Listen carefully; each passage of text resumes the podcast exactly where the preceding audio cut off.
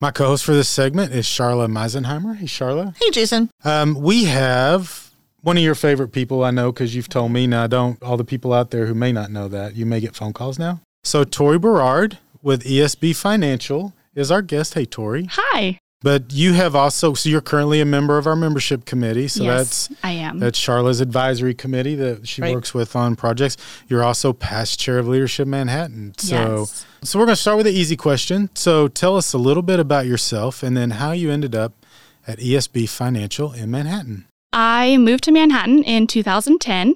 I was planning to attend K State. I did for a little bit and uh, realized I was in the wrong profession or wrong uh, line of work there. Um, I met my husband in the meantime, and we have a nine year old daughter together. Um, at the time that I got hired at ESB Financial, I wasn't really looking for a job. I was just staying at home with my daughter, um, learning how to become a mom. And um, my husband and I went to lunch one day. We ran into the bank manager of ESB Financial at the time. She said, Hey, we're looking for somebody. I think you'd be a great fit. I went in and applied, and I'm still there 10 years later. And the manager. And now I'm the bank manager. so that worked out really Yeah. well. So you talked about moving here. Where are you originally from? um, originally from Garden City. Well, I say Garden City. Really, it's Ingalls outside of Garden City, if anyone knows that area. But you're Kansan. All my life, and it's not that bad, as they say. But you moved to Manhattan to go to K State and Yes, then just I ended did. up staying here. So why did you end up deciding to stay? I met my husband, Oh, and if so you've ju- met him, he's a his- pretty good guy. Okay, so it's just him.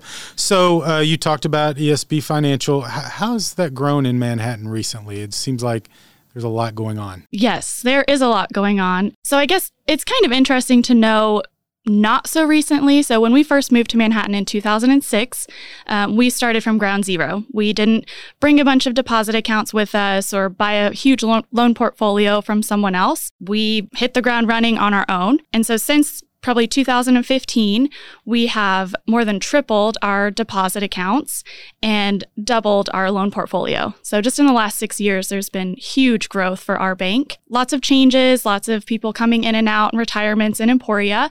So new positions are opening up in Manhattan, and it's just opening up a lot of growth for us. So it's pretty exciting. And for people who don't know, the E and ESB used to be Emporia, yes, right? Emporia State Bank. Um, our owners changed it to ESB Financial when we moved to Manhattan. And of course, our former chair, Mm-hmm. Larry Shope, is an ESB person. And so the ESB team has been very involved in Yes. chamber activities over the past couple of years, and we appreciate their involvement. So, Tori, what made you first get decided to get involved in the chamber? So it was actually my boss at the time, Brad, who recently passed. He encouraged me to apply for Leadership Manhattan. I saw that Larry had gone through and Brad had gone through and what it did for their careers and and what it did for them in the community. So I thought, why not? I'll go ahead and try. Wasn't really expecting to get accepted, but I did. I was still pretty new to Manhattan and the professional business community in general.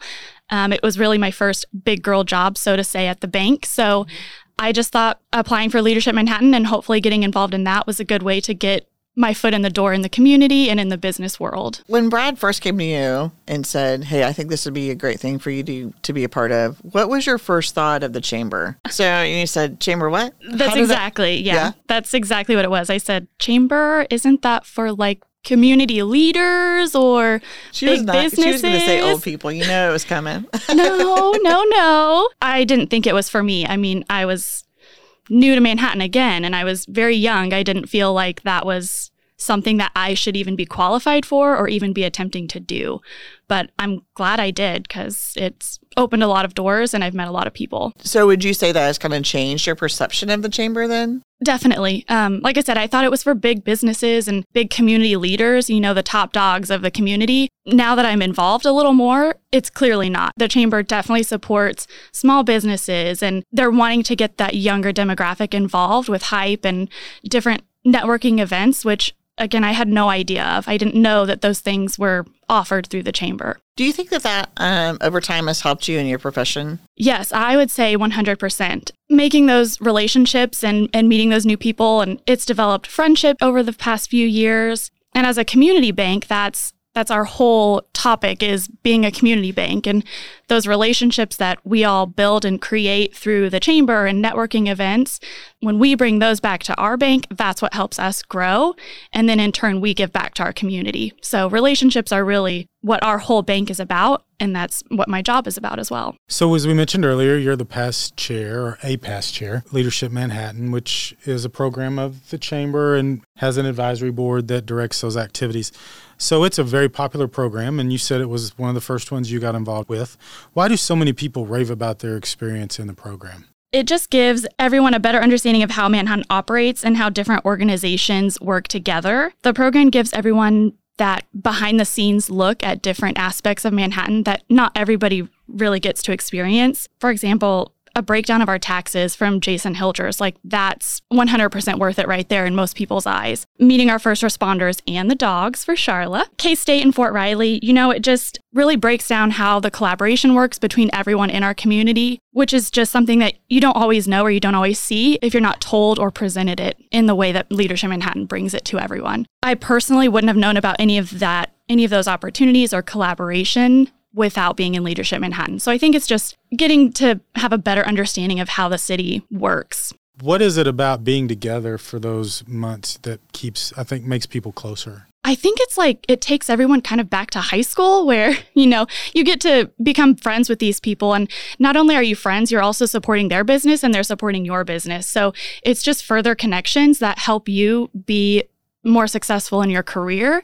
And then it's just nice to always have someone to call when you need something. That's what I like about it. It made Leadership Manhattan made Manhattan feel more like a small community versus a big city. Because I could always go somewhere and say, oh my gosh, I know that person, or hey, there's so and so from my class. And then you always get the rivalry of who is the best class ever. And it's just a common thread between everyone to argue. I think that happens in every community too. Um, do you still keep in touch with your classmates? I mean, do you still talk to some of those folks? Yeah, I do. And luckily, Facebook is around. Uh, if you've heard of it. So that's how our group stays connected is through Facebook.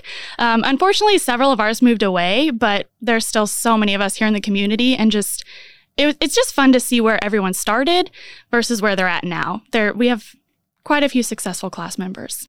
So you decided to be the chair of the program talk about what that experience was like and, and things that happened during your year as a chair.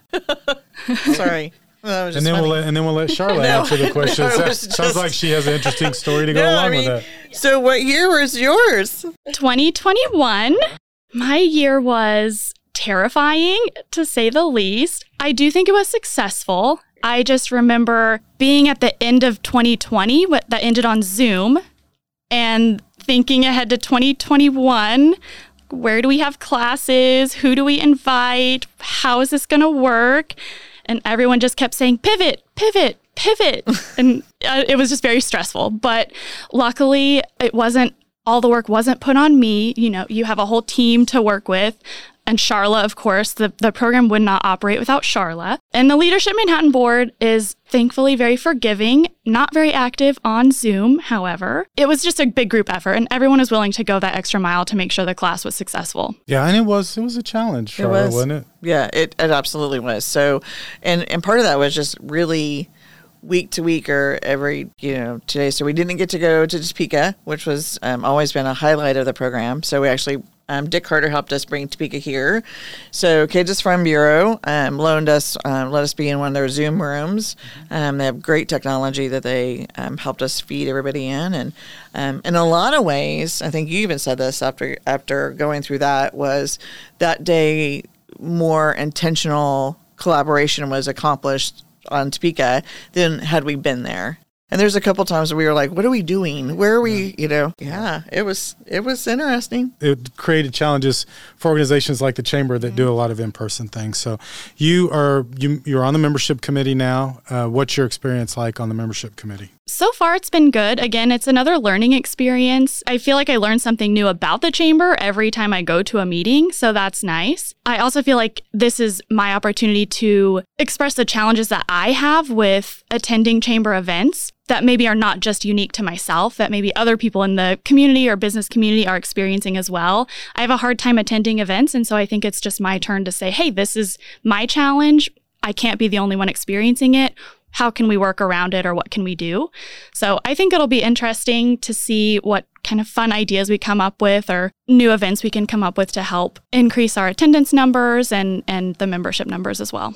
So, what would you tell somebody like yourself who's new to a job and working in what'd you call it, a big girl job? Is that yep, what first big girl Their job. First big girl job. What would you tell to somebody like that who's thinking of joining a chamber? Uh, do it. You're not going to regret it, and definitely find somebody who's who can help you guide you through that. You know, find a buddy or a a big to your little as as they kind of say but just do it. It's you're not going to regret it. And maybe the more professional answer would be to say call the chamber talk to someone on the membership committee and see how they can help you or talk to charla but honestly just do it. Take that first step and join. You won't regret it. Great answer. So part of being on the show is your rapid fire questions and I think Charla is going to. Yep. We have we have your ten. I think Charlotte's going to kick it off. So, we are. are you ready? I think so. Okay. Okay. What are you currently reading, or what's the favorite book? Currently reading Three More Months by Sarah Ekavar. I might be pronouncing that wrong. It's a little bit outside of my normal reading material, but it just seemed appropriate for the time. What's your pet peeve? Hearing people chew. It drives me crazy, and my husband is the worst at it. Poor Josh. What is your favorite holiday? Thanksgiving my whole family gets together at my house, which is stressful, but it's fun. How many is that? Probably 15. Oh, okay. What's something you always travel with?